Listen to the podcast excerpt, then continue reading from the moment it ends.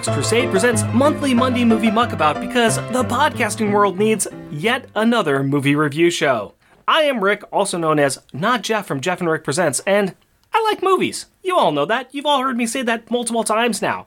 But like always, I love to go out and find a movie that somebody hasn't seen and tell them, hey, why don't you go out, watch this film, come back and talk to me about it? Because that's fun. And this time, I think I've got the greatest guest in the world. Eagle Brain listeners should recognize my guest as a human being from the planet Earth known as Hub from Tighten Up the Defense. Hub, how you doing? I'm doing pretty good. And yeah, can't stress this enough. I am a human being who is from Earth. I follow all of your Earth customs and everything. So, uh, yeah, thanks for having me on your Earth show. it is my pleasure. For anybody who does not know, when I first started out getting into this crazy podcasting racket, I had an idea for my other show of Unpacking the Power of Power Pack, and I didn't know if it was any good or not, so I sent it over to Hub and said, Hey, would you mind listening to this and tell me if it's good or not? Not only did he begrudgingly listen to it with a worried expression on his face, but not only did he listen to it and give us a, some very nice comments about it, but he also gave us a nice plug on his show. So we actually started off our first episode with an instant following of people. So I, I can never thank you enough for that. I really do appreciate that. Oh, no problem. Thanks for not making me lie and say that I liked it when I didn't. Um, I, I appreciate that because I have been informed I am a terrible liar. So, yeah, would have just been awkward otherwise. So, yeah, thanks for making a good show. I, I followed your lead. I, I mean, I, I, you're one of the, the shows that I kind of listened to and said, hey, I want to borrow this piece and I want to borrow this piece and I want the, this kind of comedy. So I, I do appreciate that. But uh, you've got a fantastic show with Tighten Up the Defense. And also, you have a fantastic show with What the Duck, a podcast most foul. That is the name of the show.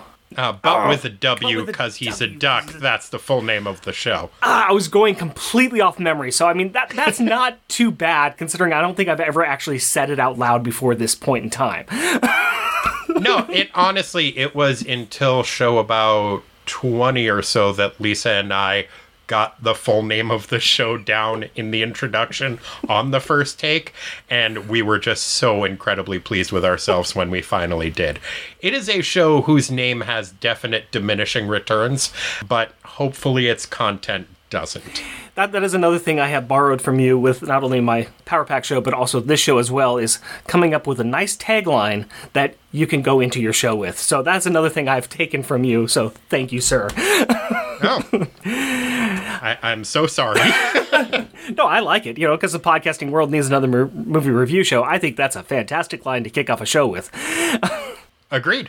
So this is our show, and in order for us to move forward with the show and stop, you know, talking about how great we are, we both are, I have to give you a movie. Well, to- well there's no need to rush. That's true. That's I mean, true. Uh, so you could say some more things about how great I am. Well, I think that your writing style is fantastic, and apparently other people do Thank too. You. Because I, I have neglected to mention the other show that you are a part of.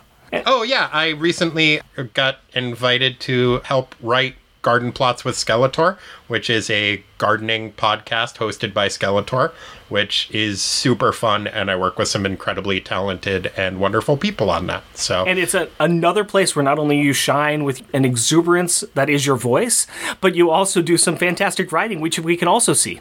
Oh. Well, thank you. You haven't mentioned I'm a very handsome man. I, I have not. Slightly taller than average. So, you know, I have that going for me. This is also another fact, yes.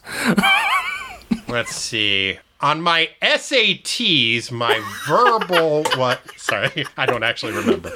Um, and that is the point where Rick lost control of the show. Let me go ahead and pull that on back in here, and I will go ahead and give you the movie that I would like you to watch. And I will admit to you and everybody else that this was a little difficult. You gave me a great list. There's some oh. great movies on there, but I had to really try to kind of balance a couple things in my head, and I thought that this would be a fun one for us to talk about, and that is Butch Cassidy and the Sundance Kid. This is the 1969 movie directed by George Roy Hill, starring Paul Newman, Robert Redford, Katharine Ross, Strother Martin, Jeff Corey, and Henry Jones. Awesome. You have not seen this movie before. I have not. Why haven't you seen it? I, um, I, I don't, I honestly don't have a good answer for that. It is exactly the type of movie that I love, and from an era of filmmaking that I really love. It's, I think, a combination of just not really getting around to it and it existing in almost a liminal space where it seems like it's a very good movie that I'm going to really enjoy. So I put it off until I want to have like kind of an immersive experience. And Nice. lately that's kind of never. Like I it, it's one of those where I can see it being both a good movie and an awesome movie, but lately I've been way more interested in watching awesome movies than good movies. And so yeah, it's it seems like something I might have to pay attention to, and so lately I haven't been watching it. But I think before then, when I did finally find myself in the mood to watch a film with a capital F, I would usually go with something a little bit like more highbrow. So it's in that kind of middle space, and I think I just haven't gotten around to it, despite it checks all the boxes of a movie I should enjoy, and that really I should have seen. Well, that brings me to my next question because it seems like you know something about the movie. What do you know about it? I know that Robert Redford and Paul Newman are charming as heck. I know that it's it's from an era of western where there was a lot of deconstruction of the western going on that I have generally enjoyed. I like George Roy Hill as a director. Let's see. Uh, I'm pretty sure they jump off a cliff at the end. Um Unfortunately, with with some of these movies, there are some spoilers we just can't get away from. oh, sorry. no, no, no, no, no. I mean, I, it's more of you. Uh, The question really is, how virgin of a person are you going into this film? And I mean, there are some things that you just are faced with with it being this of an old of a movie. Right. Uh, yeah. Hole in the wall gang is is I know a thing that they do, and I think there's some like banter they have surrounding fighting. So that that's that's most of what I know. Okay, good. I, I think that for the most part, you still you understand the context of the movie. You just haven't actually sat down and watched it and enjoyed it. But I am very glad that I'm going to give you this opportunity. And there's no time like the present. So let's grab those popcorn. Let's grab those drinks that you want to drink with your popcorn, and let's sit down and enjoy Butch Cassidy and the Sundance Kid from 1969. All right. Paul Newman is Butch Cassidy, and the Sundance Kid is Robert Redford. Katharine Ross is Etta Place. Dynamite's ready, Butch. Well, that ought to do it.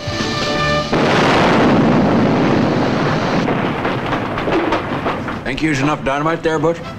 Most of this is true, and all of it blazes with action. You've never met a pair like Butch and Sundance.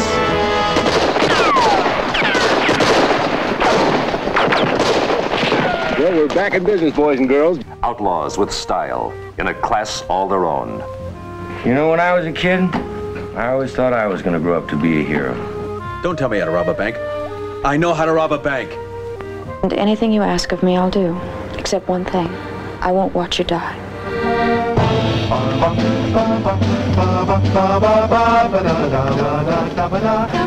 You just keep thinking, Butch. That's what you're good at. An incredible pair of rugged adventurers, creating a living legend on two continents. But it's just one guy. Don't you get sick of being right all the time? They robbed trains, Stop it. looted banks, Manos arriba. They got him up! Ah, you're so damn smart, you read it.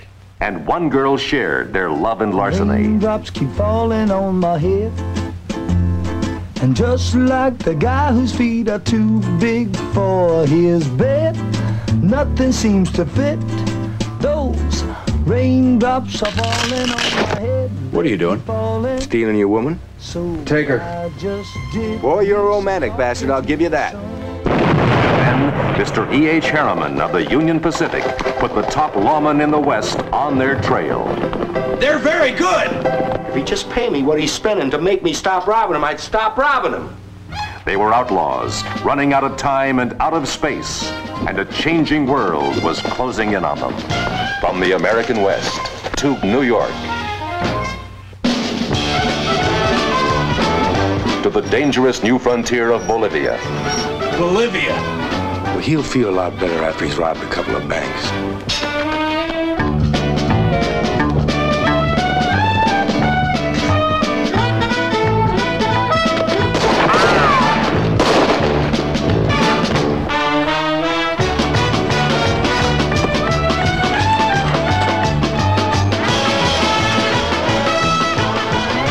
jump first. Then you jump first. No, I said. What's the matter with you? Oh, oh, oh,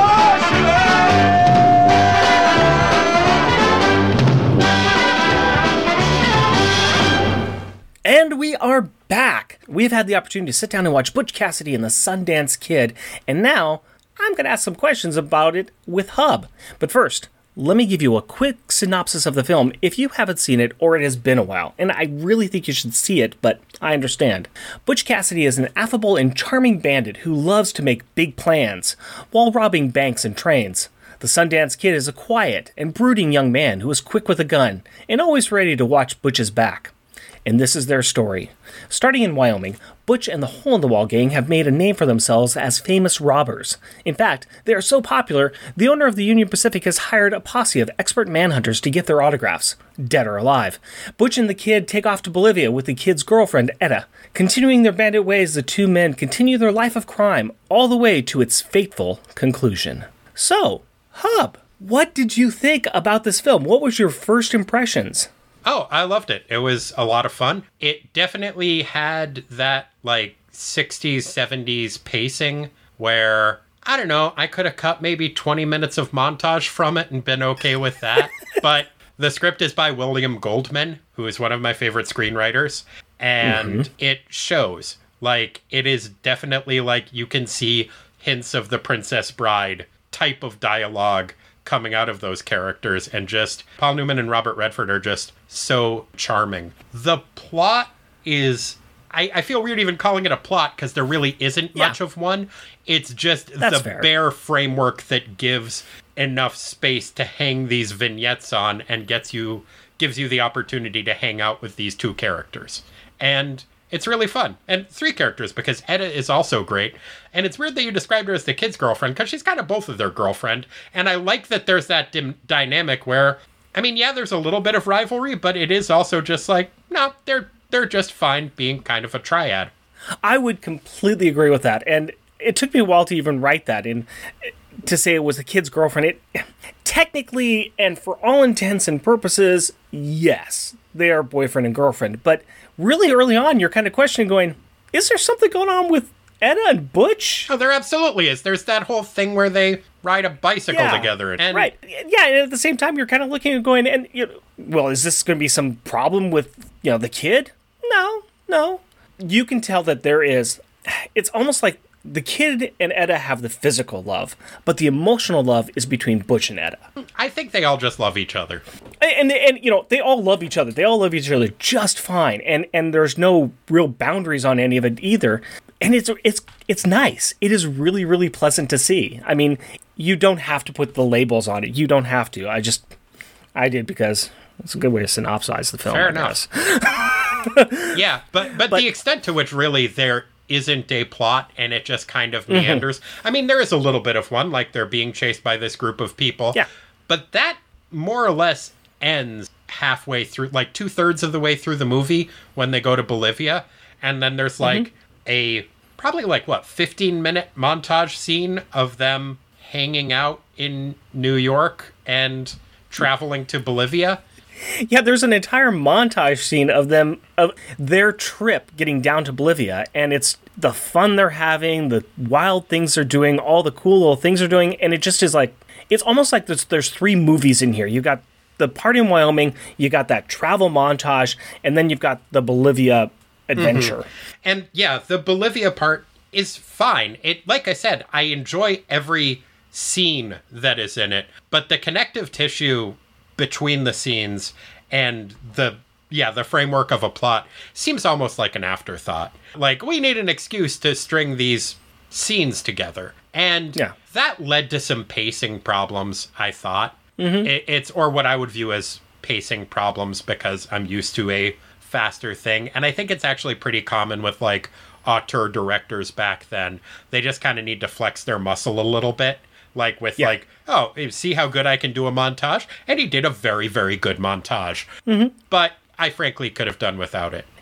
it's an early 1970s film and you're right it's got there's a pacing issue that is there the plot strung together I think I think you said it best. It's just a character study. It is these characters. We want to see them interacting. We want to see them interacting with each other and with their environment, with whatever gets thrown their way. Because that is the more that's the fun part as well. Is oh, okay, this thing is happening. How are they going to respond to it? They've they've got a train that they are trying to bust into, and it it seems like they've locked the doors. Oh well, we've got dynamite. How are you know what's going to happen next? It's got these interesting moments, but yeah, the overarching plot is not there. but I didn't really need it that much. I- No, I think no, that if don't. it had a bit more of a compelling plot, then it might not have. I honestly thought it was much longer than it was, but it wasn't that long a movie. Mm-hmm. No. It was, well, how, how long was it? Like, it was under two hours, right? 110 minutes. Okay, so yeah. So yeah, like- just below two hours. Right. But I think it, it felt like it was probably about two hours and 15 minutes. And, and like I said, that's not a huge problem because really all three of the main leads are super compelling characters and you want to spend time with them. I think the character of Etta is definitely underwritten, but Katharine Yes. Ross is such a good actress that she really more than holds her own with Newman and Redford, which is no small feat. She's one of my favorite mm-hmm. actresses. I I love her in I think the Stepford Wives. Her performance in that is one of the best acting performances that I've seen. And I think she's just great. Let's talk a little bit more about them, and we'll start with her. And I, I do agree with you; she was under, underwritten uh, in a movie where Butch Cassidy and the Sundance Kid. she- She's got third billing on that one, so uh, unfortunately, she she is going to fall by the wayside. It's more focused on their antics, and she is just kind of along for the ride. But she is very interesting. Is there anything else you wanted to say about her, or her performance, or the character? Um, just yeah, I think that she did a, an amazing job. I think Katharine Ross is a great actress, and there is just something compelling about her performance. Where yeah, like yeah, she is I think underwritten as a character, but a- and like you could be totally reductive and just say she is a school teacher who is out looking for adventure, but Yeah. not willing to and, and loves these men but doesn't isn't willing to see them die. And so they're like that's her character in a nutshell. But by the same note like you can sum up butch and sundance pretty quickly too. I think the difference is they are given better dialogue than she is but she there's really is just something about her performance where it's she seems like a more fleshed out character than she is i think given. I think her character succeeds despite the writing and despite the direction I think you're correct on that. I I like the fact that she she does come in with that elevator pitch of a line of you know, who she's supposed to be in this movie. But I think that she really exists more in in between the the words of she loves these two men. She's not out there for the adventure. She's not out there for the money. She loves these men. She wants to be with them. And I think that that's a big big chunk of what she's doing. Mm-hmm. She could have easily just said, you know, see you guys later, run away. I'll be here, you know, whenever you get back. But she's, no, I'm coming too. This Well, isn't a and question. also she isn't like written off as like a shrew or a nag like she is along for the Nope. adventure and participates Yeah. in it and once they get to bolivia is kind of plays the pivotal role in that yeah. she enables them to do the things that they do. Like without her, they would Yep. not be able to rob any of the banks, which we kind of see after she leaves. Yeah. And and she is great at that job. I think it is completely fair about, you know, her reasoning for leaving, at least how it is written in this in, this film. She's leaving because she doesn't want to see them die, and she knows that that's that's the next step of what's going to Mm-hmm. Yeah, happen. there's not another way this is going to end. no, Which no, is not. interesting because so one of the things that I thought going into the movie was, oh, I've heard enough about this movie where I know how this movie ends. I knew that they died in the movie. That was one of the few Mm-hmm. things that I knew. And I also knew that they jumped off a cliff in the movie.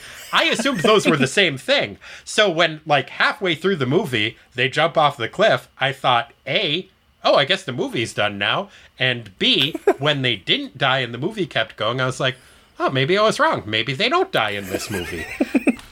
And then shock, shock, you. Oh my God, they died. Yeah. It's interesting. I was actually talking with my mom about this movie the other day, and she saw it in the theaters. And she was like, Now, I know you probably knew this going into it, but when they died at the end, that was a huge revelation. It was a shocking moment in like film going. I was like, Oh yeah, I guess I guess it kind of must have been. Yeah, especially when they build up these two characters as being very lovable and very you, you kind of, you're rooting for them. They are the bad guys, but you're rooting for them because there's just something likable about them. Yeah. And and and then to, to end the movie with them both dying in in a horrible way, that had to be shocking. I I can see that. It is also kind of odd. I I love Robert Redford and I love Paul Newman, uh, and I especially love it when they work together. And frankly, it's yeah when they work together with George Roy Hill too, because I think The Sting is maybe one of my favorite mm-hmm. movies. Period. And you can kind of see that progression from this movie to that movie. It came out just a few years later, and Yep. it's in this movie. It is Paul Newman is this close. I am holding my fingers very near one another to being a con man. And so it's odd to see Robert Redford not playing the con man in this. Like, Robert Redford has an air of quiet menace in this movie that seems really against type from what I know him as as an actor. And I wasn't Yeah. sure he would like when they first did that I was like, "Oh, it's weird that he's pulling this off as well as he is. Why is Robert Redford playing Steve McQueen?" especially a young Robert Redford. I mean, now that we have seen, um, you know, some of the, his later films, especially I'll even say Civil War, we see that he can play the bad guy and play the bad guy pretty effectively.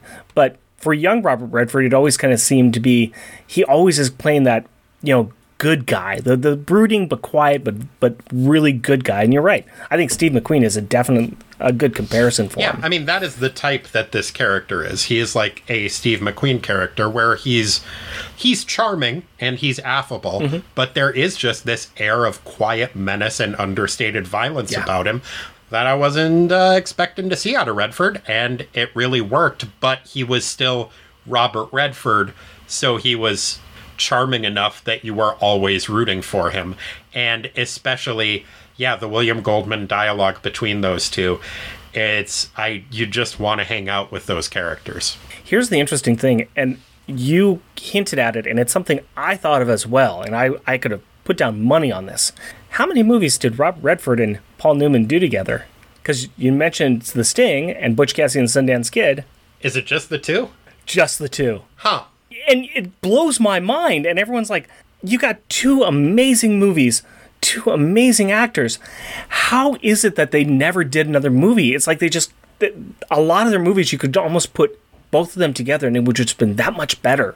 Mm-hmm. I- It's, it's, I- I guess they really tried. I guess they enjoyed each other's company. It's just things never happened. But it's, it's fascinating. It's really, really fascinating. Of the two, we talked a little bit about Robert Redford's character. Let's talk a little bit about more about Butch Cassidy because you're saying he's almost a con man. I would say that he's if he's not a con man, it's not for his lack of trying. Well, I mean, it's uh, he is generally robbing people at gunpoint, which I guess is kind of a con in that he doesn't really intend to shoot them, and Right. he's convincing them that he is. But I don't think you could really call that a con. Sure, sure. He, he's he's trying to find ways that he could take people's money without pointing a gun at it because he's not really that good of a shot. Well, he's actually not a bad shot. It's just like, as we find out very late in the movie, he's never killed anyone before until he has. And when he is called upon to do so, he does a pretty darn good job of it. yeah, yeah. Never let it be said that they that uh, these aren't killers. They are not. They they are dangerous men. But at the same time, are willing to kill people if it gets in Yeah. the way of them robbing a bank or, or or saving their own lives. right. And yet, at the same time, great scene at the beginning where uh, he is in the rules of the knife fight, where he's getting challenged for his own, running his own gang. That scene is fabulous and had me rolling.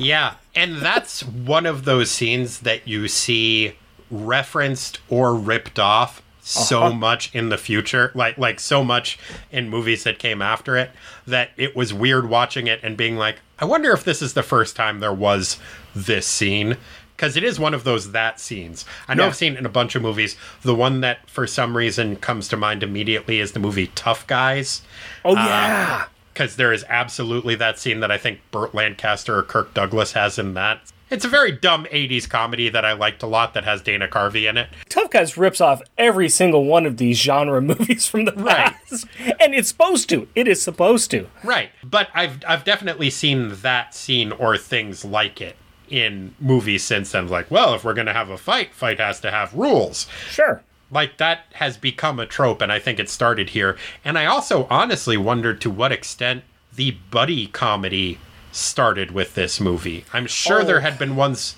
before then. I mean, there's definitely like the Oh, yeah. Road to movies with like Hope and Crosby, but like the buddy action comedy, like, because this isn't a comedy, but it's almost a comedy. The closest you might get is some of the Thin Man movies because they had that action or they kind of had the suspense comedy kind of thing going on. buddy movie. That's like that's a husband and wife. Husband team. and wife movie. like I mean it would be it would be a stretch to call those romance Sure. romances, but the two leads have a romantic relationship. It's it's like a screwball comedy. Yeah. I mean, eh, they- they've done duos, comedy duos forever. Right. But yeah, the lead, this kind of leading off into more of you know the, the Lethal Weapon and the Rush Hour and those type of movies. This may be, I think you may be right. This may be some of the some of where it first came from. Yeah, I'm sure there there definitely had been other things like that in terms of westerns and stuff like like the Magnificent Seven. There's kind of a similar relationship between Yul Brynner and Steve McQueen in that, Sure. but, but not to the extent that like the focus of the movie is on their friendship, which is Right. kind of what the focus of this movie is on. Yeah. Like you said, there's a lot of live scenes, and I brought up one scene there. Is there any other scenes that really stuck out to you that are just fabulous or wonderful, or, or that you want to kind of dive into a little bit? Um, the running gag of when they're being followed and, and keep looking back and being like, these guys are good. These guys Who are are these guys?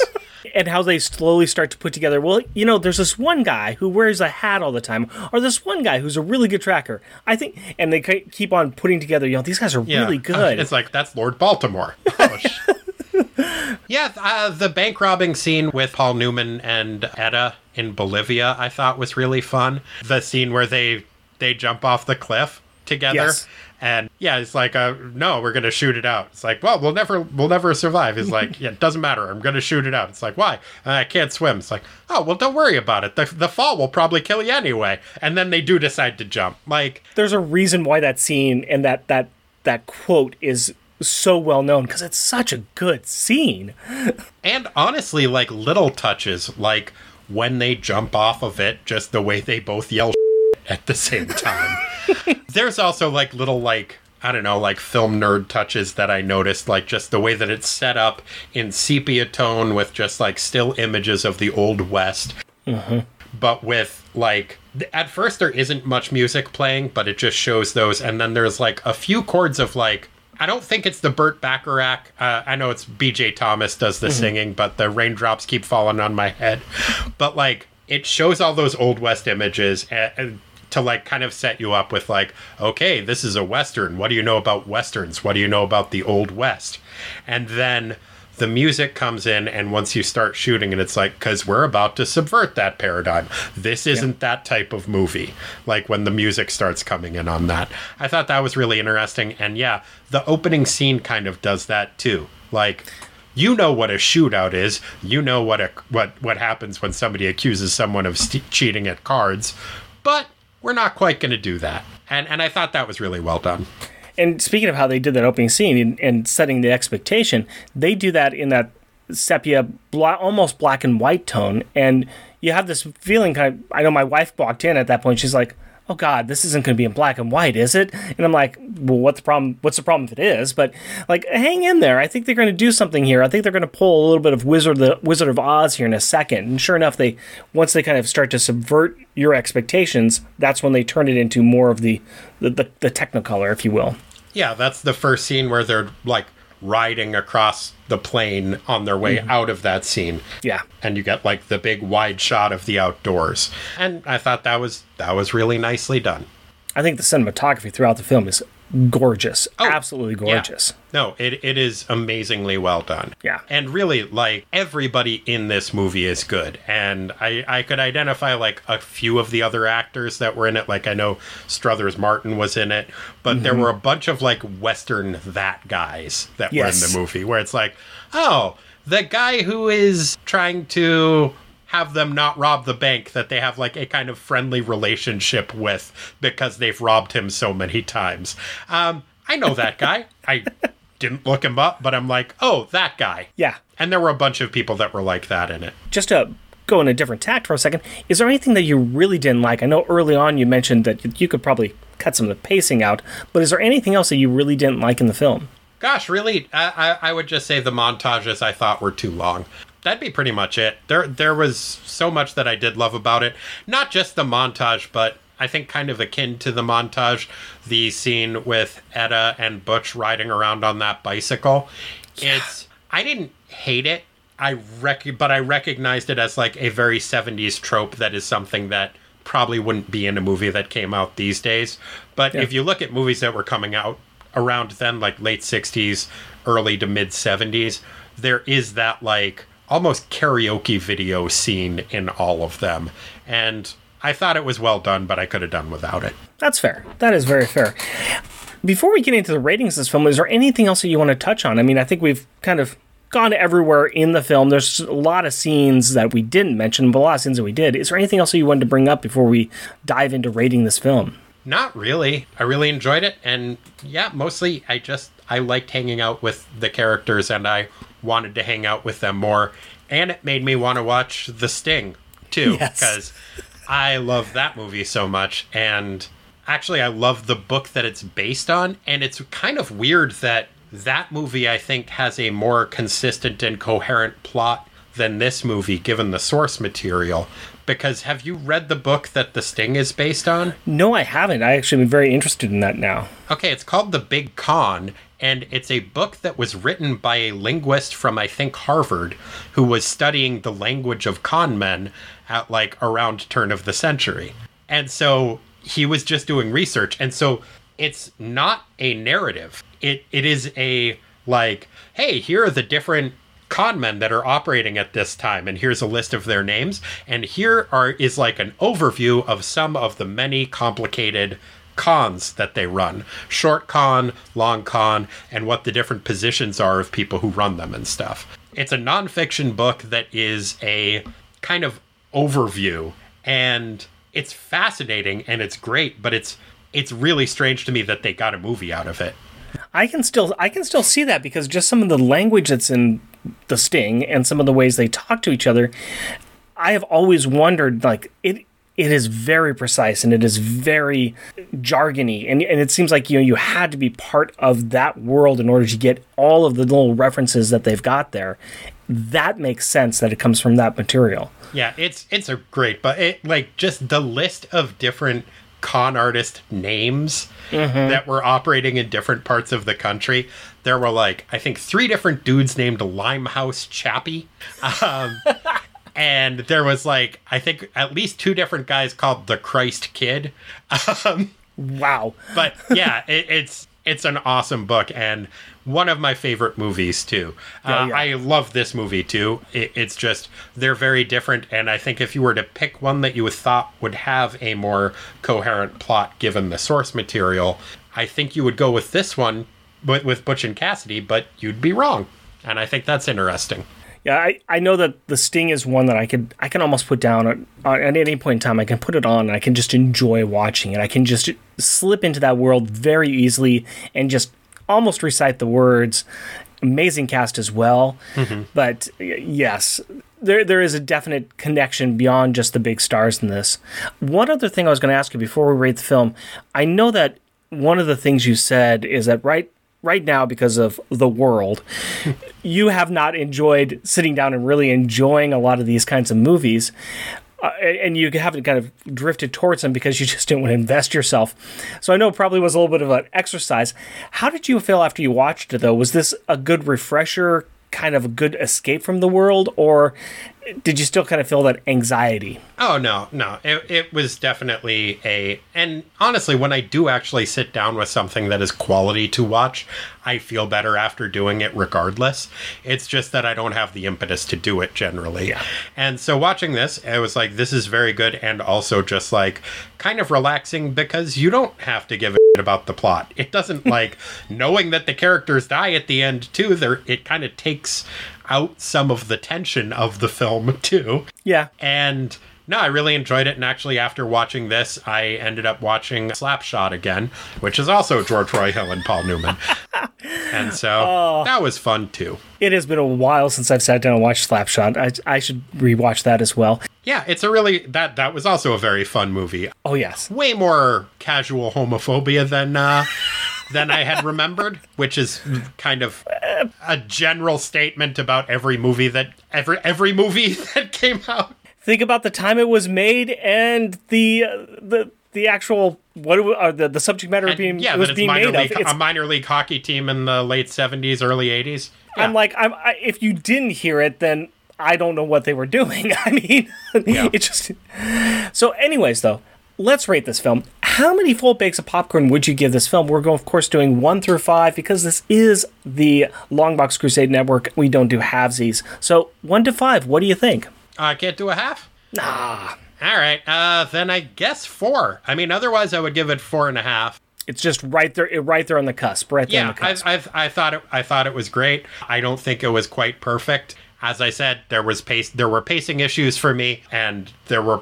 I don't think it's necessarily a problem with the film, but for a modern audience, I thought parts of it probably would have dragged a little bit. I think that I think that is completely fair. I think it is a fantastic movie. I think it does stand a lot of the test of time, but there are some things that modern audiences has kind of left in the wayside that this film really really celebrates. It, it celebrates the time they give on certain spaces. It celebrates you know some of those extended out scenes like the uh, riding the bicycle scene, and those are things that we just don't really care enough about anymore. So I think that's completely fair. Hub, you are all over the internet, and there people can find you in uh, numerous places. Do you want to talk about some of the places where people can hear your lovely voice some more? Okay, yeah. Well, there's two main places. That would be them, and if they want to hear my voice, then the the main one would be "Tighten Up the Defense," a podcast that would likely benefit from a tagline. That's where uh, me and my brother Corey read every week either a Defenders comic book or a New Teen Titans comic book. It's pretty fun. I think you should listen to it. It's a nice time. the other place where you can sometimes hear my voice and often hear some of my writing is a show called Garden Plots with Skeletor, which is a gardening podcast hosted by Skeletor, where you also hear some of his schemes to conquer Eternia coming through. On the ones that you can hear my voice on, I play the role of Merman which is really fun, and it's also a fun voice to do. Uh, because Merman talks kind of like this. And uh, I enjoy doing that. I must, must, must, must recommend Tighten Up the Defense because it is a funny, funny show, and he- Hub and his brother are fantastic on it. As far as garden plots with Skeletor, let me tell you, if you need some good He-Man gardening advice in your life, this is a show that's going to give it to you. Well, most of the advice doesn't come from He-Man. Just, No, no, just no, to be clear. Although there the are some, uh, there is some He-Man coming up, and some. They'll probably be out by now, but uh, He-Man has got to show up at some point in time, and we are waiting for that content. No, you've got to listen to Garden Plots with Skeletor. It is a riot, and they are they are very very funny, and it and it includes a lot of people who have some, done some great podcasts, Hub included. As for myself, you can find me on Twitter at JeffRickPresent or on my other podcast, Unpacking the Power of Power Pack, which I host with my co-host, Jeff, who always always uses way too much dynamite. If you would like to be on the show, please feel free to contact me. You can reach me at Jeff and Rick Present, all one word at gmail.com. And thank you very much to the Longbox Crusade Network for letting me use this wonderful attic of their headquarters to broadcast my show, and to their sponsors, Omaha Bound, and to the Longbox Crusade members who help support the network. If you would like to support the network, head on over to Patreon and search for Longbox Crusade. Now, till next time, why don't you go ahead and grab the popcorn, pull up a seat. We'll be back pretty soon. Our theme music is The Entertainer by Kevin MacLeod at Incompetech.com and is licensed under Creative Commons by Attribution 4.0 license.